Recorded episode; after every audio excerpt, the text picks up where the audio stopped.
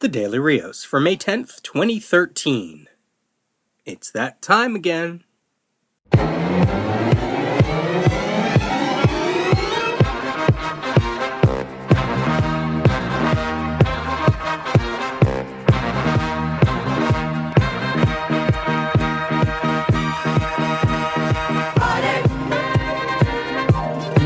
Thank God it's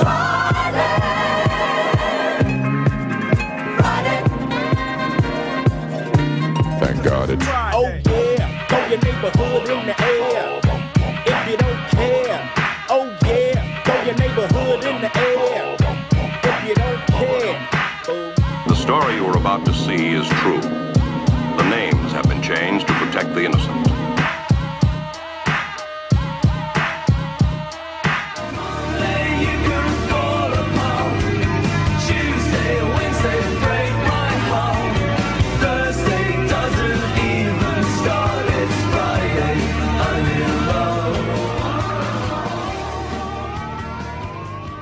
Hey everyone, welcome back. This is Peter, closing out another week on the Daily Rios. I'll apologize ahead of time for uh, my asthma if I you hear any wheezing or anything, and if there's any noise outside. That's the problem ab- about recording midday. Uh, you know, get some noise here and there outside my window. So, what has been going on in the past two weeks on the Daily Rios? We had Tower episode 6 and 7. We had two more Marvel Now report card episodes. Uh, obviously, New Comics Wednesday. And I kicked off the last two weeks since the last Feedback Friday episode with uh, a short Monday clip featuring uh, a segment from The Gong Show that I used to love when I was a kid called, uh, called Gene Gene the Dancing Machine. And I put that out there because I had just watched Confessions of a Dangerous Mind, uh, George Clooney movie, with what really should be one of my favorite actors, and I'm surprised that he's not on my list, but he is now, Sam Rockwell. Just a fantastic movie. Um, and I loved The Gong Show, and I loved Gene Gene, the dancing machine. And um, that was also when there was some craziness going on in the comics blogosphere because um, Comics Alliance had, had announced that they were shutting down and all that. And I'm sure some people probably thought that that very up music that they play with uh, Gene Gene the Dancing Machine, which is uh, uh, dancing at the jumping at the Woodside, they probably thought I was playing that because of the announcement of Comics Alliance ending. But no, it was actually because I had just seen Confessions of a, da- Confessions of a Dangerous Mind, and um, I don't know, I just wanted something short and simple to put out on that Monday episode. And then yesterday, I closed out, or yesterday, I, I put out an episode for Thursday, uh, a clip that was brought to my attention by Scott Ludwig on Twitter, which was a commencement speech by the late David Foster Wallace called This is Water. And there's a link on the episode page if you want to go check out the video. It's a really cool video. Um, in that video is the idea that in an effort to centralize ourselves within the larger framework of society, we often hit what David calls a default mode that ultimately is exclusive of everyone else. Um, you know, our needs at the sacrifice of others. And that through education and knowledge and choice, the ability to choose and decide what matters and what doesn't, that's where we find the capital T truth. That's where capital T truth emerges. Now, the episode, yesterday's episode, is a clip of a larger YouTube clip of a much larger speech that delves into so much more, especially with the idea of worship and what that means in a non religious sense, and who we are and why we are, and all this other stuff. So, to the smaller clip, I like that notion. I like that notion of choosing and being able to decide what matters and what doesn't, and that we're taught to pay attention. And when we don't, we're just part of the default setting. And that's certainly not a place I want to be.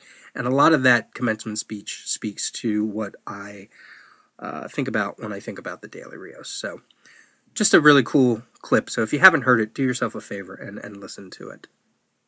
And one other thing before we jump into the feedback. Uh, if anybody listens to the New Comics Wednesday episodes, maybe last week or the week before that, I mentioned that the Punk Rock Jesus trade was going to have some new content that wasn't in the individual issues. So Sean Gordon Murphy on Twitter opened up his feed to questions, and I asked him if that material in the trade, that new material, if that would be made available or could it be made available digitally to those of us that supported the sing- singles. And I wanted to make sure I used that word, support. Um, so now his reply was, I'm not sure. That's DC's department. I posted most of them on DeviantArt for people to see. Uh, and you can go to seangordonmurphy.deviantart.com to look at that artwork. But there's no dialogue. So that's not quite what I want either. Uh, I, it struck me a bit weird that he would hand it off to DC so quickly, considering it's his project, but I'm not privy to that relationship, so I'm sure there's more to it in terms of what can be put out there. Um, I'm sure it has to go through DC or Vertigo. So I'm not entirely satisfied with that answer, but uh, I'll just wait until the trade is at a library or on the shelf, and I'll see for myself what I'm missing without actually buying it. Um, you know, if a creator owns the material, uh, I think it's worth getting new content in a trade out there digitally and, and stopping this uh, double dipping mentality. Um, uh, I think it would be a nice thank you to those people who supported single issues. So outside of the big two, if that's available, if that's an option that's available to creators, I think they they should uh, they should do it. I think it would garner trust. I don't know if that's the right word, but it, it, it would certainly make me feel better about supporting the issues. Um, you know, if, if a trade keeps coming out and there's new material, and another trade comes out and there's new material, but I'm buying the singles, then I'm probably going to stop buying everything altogether. And then you just lost a customer. So, either way, it was an interesting back and forth. So, to the feedback, we have Chris Beckett. Uh, your preface to the Marvel Now report card episode reminded me of the time a group of us, all couples with geek guys and understanding women, went to see X Men 3. Now, the preface that he's talking about is when I mentioned that my reviews are for those particular issues themselves, and if I rate anything, it's not because I'm trying to rate them against every other comic that came out in existence. I'm just really talking about that particular project itself. So uh, that's what he's uh, referencing here.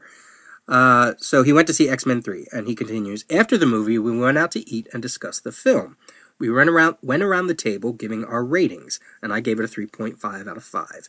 The fellow who started the conversation was surprised and didn't understand why I graded it so high. I explained that I was judging it on my expectations of what this type of film should do, rather than judging it against Oscar nominated films or small indie dramas. He saw my point, which didn't keep him from going off on it, but that's Izzy. One can certainly judge all film along a singular track, or comics, or books, or TV, but it's also an apples oranges thing. I watch Mission, Impossible for one reason, and I watch The Seventh Seal for another. They aspire to different ends, and I can appreciate that and enjoy them on their own level.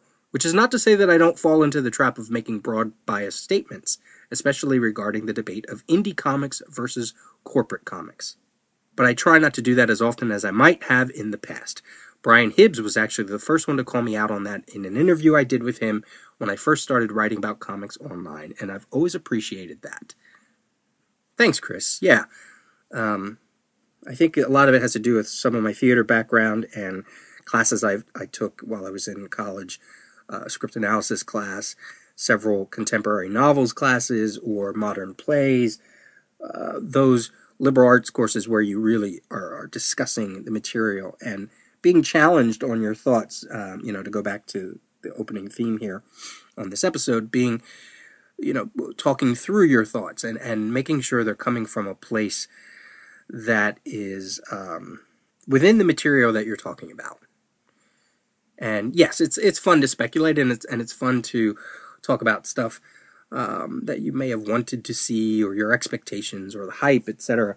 But I, I find that the material has enough discussion in it itself. So that's that's ultimately the point. And and one thing doesn't exist because another thing exists. You know, they, they they're they're their own things. And this actually brings to mind uh, a Twitter back back and forth exchange that I came across. That um, let me look it up real quick. Okay, so this is this was when the Eisners were announced, and there was a lot of back and forth about the lack of superhero comics and lack lack of um, corporate comics, and there was an exchange that went from between Jeanine Schaefer, who's an editor at Marvel, and Heidi MacDonald of uh, the Beat, and also Brian Wood, and Janine um, initially responded to something that Heidi was talking about and says, uh, sort of bummed by this, to be honest. Your mileage may vary, but Capes comics are made by people who work hard to do their best and sometimes beautiful work. To which Heidi countered, Of course, there is great work that is not literary indie stuff, but Suzanne Collins didn't win a Pulitzer either. To which Jeanine, uh, if you know who Suzanne Collins is, she's the author of uh, The Hunger Games. And Jeanine countered and said, I don't get this. Mainstream comics as a whole isn't analogous to a single author.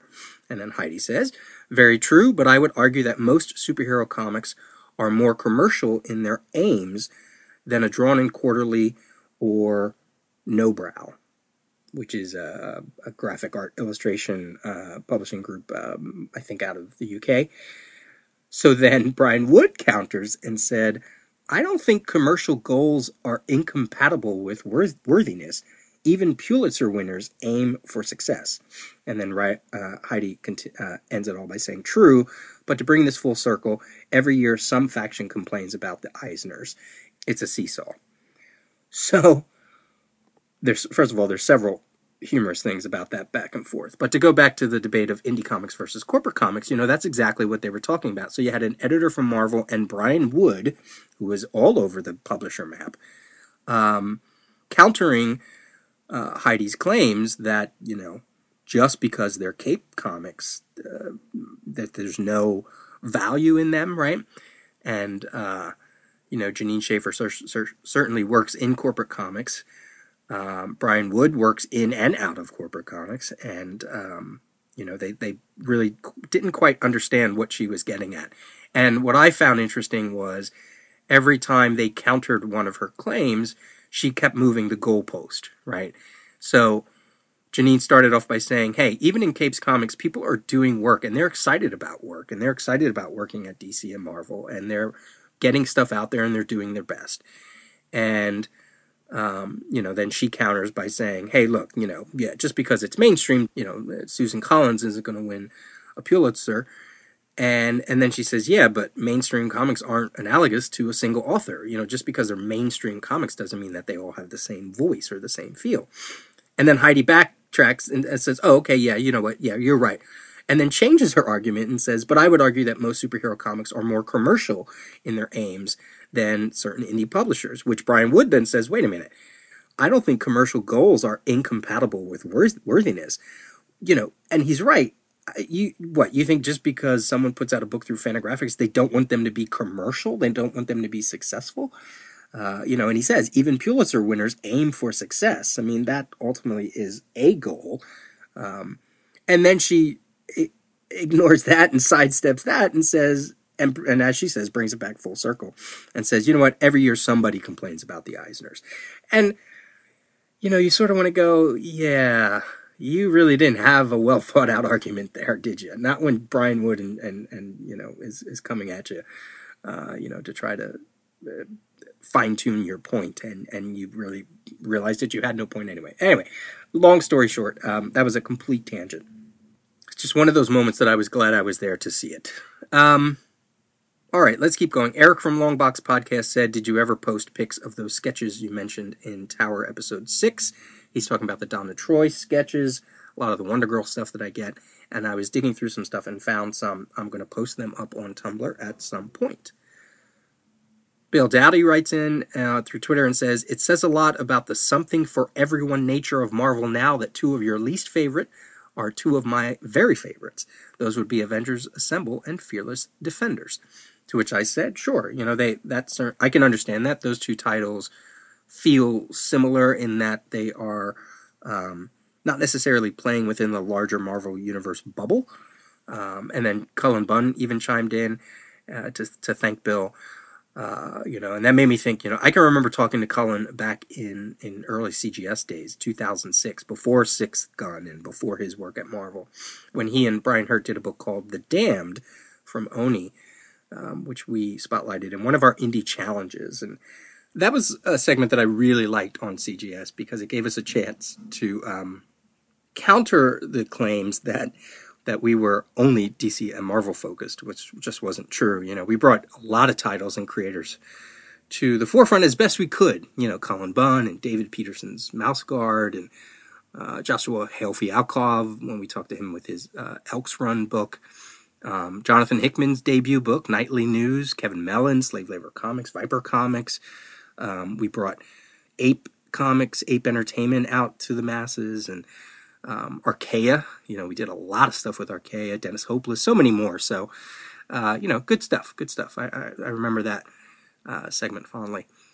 Um, speaking of something for everyone, here's an audio comment from Ryan Sanyo. Hello, Peter. This is uh, Ryan Sanyo calling, and I'm just, uh, well, not calling in, sending in a voicemail. Um, and I'm going to do to you what I have repeatedly done to um, Robert Briscoe over at the Xcast. Because uh, a lot of people actually think that for some reason, just because I like something, that I'm a fanboy or that I just agree with everything that someone says, and I want to disprove that with you particularly. Um, in your May 2nd episode, you said that Stuart Immonen's replacement on um, All New X Men, um, Marquez, isn't as good as Immonen, and, and that is a true statement. Um, but I feel like you kind of shortchanged him a little bit. I think that All New X Men has the superior art team. I love Chris um, Chris Bachalo, but the replacement they have, starting with I think issue four, is such a drastic change and so horrible. And and I know that it's not like you you praise the the art either, because Chris Bachalo is amazing, and so is Stuart Immonen, but um, I think that the art team on All New X Men is a lot more consistent, and I didn't think I was gonna like the art originally, but then it grew on me. I realized that it wasn't like it's not that it's it's not Immonen. Like what the things you said, how he he breaks up the panels and like just says "fuck it," I'm gonna do two page spreads. Yeah, that that is Immonen. But like the the art's not bad and it carries over and it it it gels together well enough that I, I read it as I'm reading through issues 1 through 10 and I almost don't even notice the difference. I mean, I notice it because I'm I'm an art major, I'm a graphic designer, so I notice these things, but I think you're really kind of giving this guy the short end of the stick here. Um, because he's doing an excellent job. I think I mean, when you when you say that All New X-Men is fantastic and that what Brian Michael Bendis is doing is fantastic, you are right there. I just I wanted to call you out because I think you're wrong, um, and I wanted to be fair. So uh, thank you. Thanks, Ryan. Uh, so he he's bringing up uh, the notion that uh, on all new X Men, the change from Stuart Immonen to David Marquez uh, felt a little more consistent than the change on Uncanny X Men from Chris Bachalo to Frazer Irving. And I certainly agree with that. I, you know, Frazer Irving's style is much different than Chris Bachalo. Um, I I actually am a big fan of Frazer Irving. I like his stuff. I I, I enjoy the the um, the artistry behind it. Um, and yes, while it is certainly true, David Marquez's work uh, was in line with what Stuart Immonen was doing. Um, I still felt it was it was Stuart Immonen light. So uh, I, I, certainly understand Ryan's point, though. Uh, you know, he he brings up that that Marvel tried to keep something a little more um, connected in terms of the art for all new X Men, which I think is a very smart thing because Stuart Immonen's artwork on that um, is also part of the larger story, is helping to push the larger story. And, uh, you know, you can certainly say the same for Uncanny X Men, but, you know, you, when you're when you're bringing in someone like Frazer Irving, I doubt they're going to try to ape someone like uh, Chris Bachalo, you know, especially because Frazer Irving has, uh, you know, his really really has his own style and own sense of, of panel layout and color and flair and design. So, um, yeah, good point. Good point, Ryan. Um, and finally, here we have Joe Capples. He said, This is from Twitter. He says, I finally subscribed to your podcast today after the dust up. So thank you for listening, Joe, and, and all the new listeners um, who either messaged me or emailed me or private messaged me. Um, it's good to know that um, people are out there listening. Uh, Jill, she emailed and said about, um, she wanted to know if I was ever going to do some more TV talk and what I was watching. I'm still catching up on a lot of the same stuff I've mentioned before Smallville, Walking Dead. But uh, I did get, get caught up in Splash, that reality show on ABC where the uh, actors and um, celebrities had to dive off of you know crazy heights and, and all that. That hooked me in. I was all in it. I was there for the, for the finale. I was so excited about the finale. Uh, I'm sort of sad the way it went down, but um, yeah, it was good. It was good. And, and, what I mean by that is one of the di- uh, Nicole Eggert. Um, it, it, came down to Nicole Eggert and um, wow, I just can't remember the other guy's name, Ryan or something like that. Um, and Nicole dived, and Nicole's dive ended in a in a massive crazy flop and the audience had to pick the winners, and they picked the other guy, and, and rightfully so. But I kind of wanted it to be between two really good dives and two really good divers. Um, not that one had a, a sloppy accident and um, and they picked the other one. So I don't know, but anyway, I, I liked it. It was a lot of fun. If they wa- if they do it again, I probably will watch. Um, all right, we'll we'll wrap up with an iTunes comment that uh, I just had to get to uh, because it made me laugh. This is from Ash Jason Frederick. Get it? Ash from uh, Army of Darkness, Jason from Friday the 13th, and Frederick or Freddy from um, Nightmare on Elm Street. So this person couldn't use their real name because they're a sham. Um, they write Rios only really works in small doses, and a daily podcast isn't the right venue for him. Now, let's count how many ways this doesn't make sense. Again, to go back to sort of the theme of this episode at the top of the episode where I talk about what matters and what doesn't. This is where comments like this really the default is is, to attack, right? There's there really is no uh, truth behind any of this. It, it smacks of agenda, and, and and that's why ultimately it can be brushed aside. But um, I had to point out why it was so wrong and why it didn't make sense. So first off they say, I only work in small doses. Well, if you've listened to the Daily Rios long enough, you know that some of these episodes only last a minute. So there you go. That's a small dose. Um, and looking at some of the other iTunes comments that this quote unquote person left, they mentioned that they've been a CGS listener since episode six. So there again, if I only really work in small doses, why the hell were you listening that long? and to the to the nature that the daily podcast isn't right. Well, you do realize that CGS eventually turned into a daily podcast quite early. And I'm like, I don't know, was it 2007, 2008, where we started to put out five episodes a week? And it was only uh, once I had left that they, uh, you know, brought it back down to fewer episodes a week. So the entire comment just doesn't make sense. And it's, you can just read the agenda screaming through it all. So, you know, look, you can be critical. I don't, I don't care. I don't take any of it uh, personal. Uh, but really, just be consistent, right? That's really what you should do. It devalues your attempt to knock me down when you're not consistent. So there you go. Anyway, speaking of podcasting, Chris Partin, the comic addict, is back, which you can find at comicaddiction.net. Uh, he's been a co host on many podcasts, but now he's going back into the sol- solo podcasting game, which is something he's been doing, you know, way before uh, the Daily Rios. Um, but uh, that's really cool that he's back.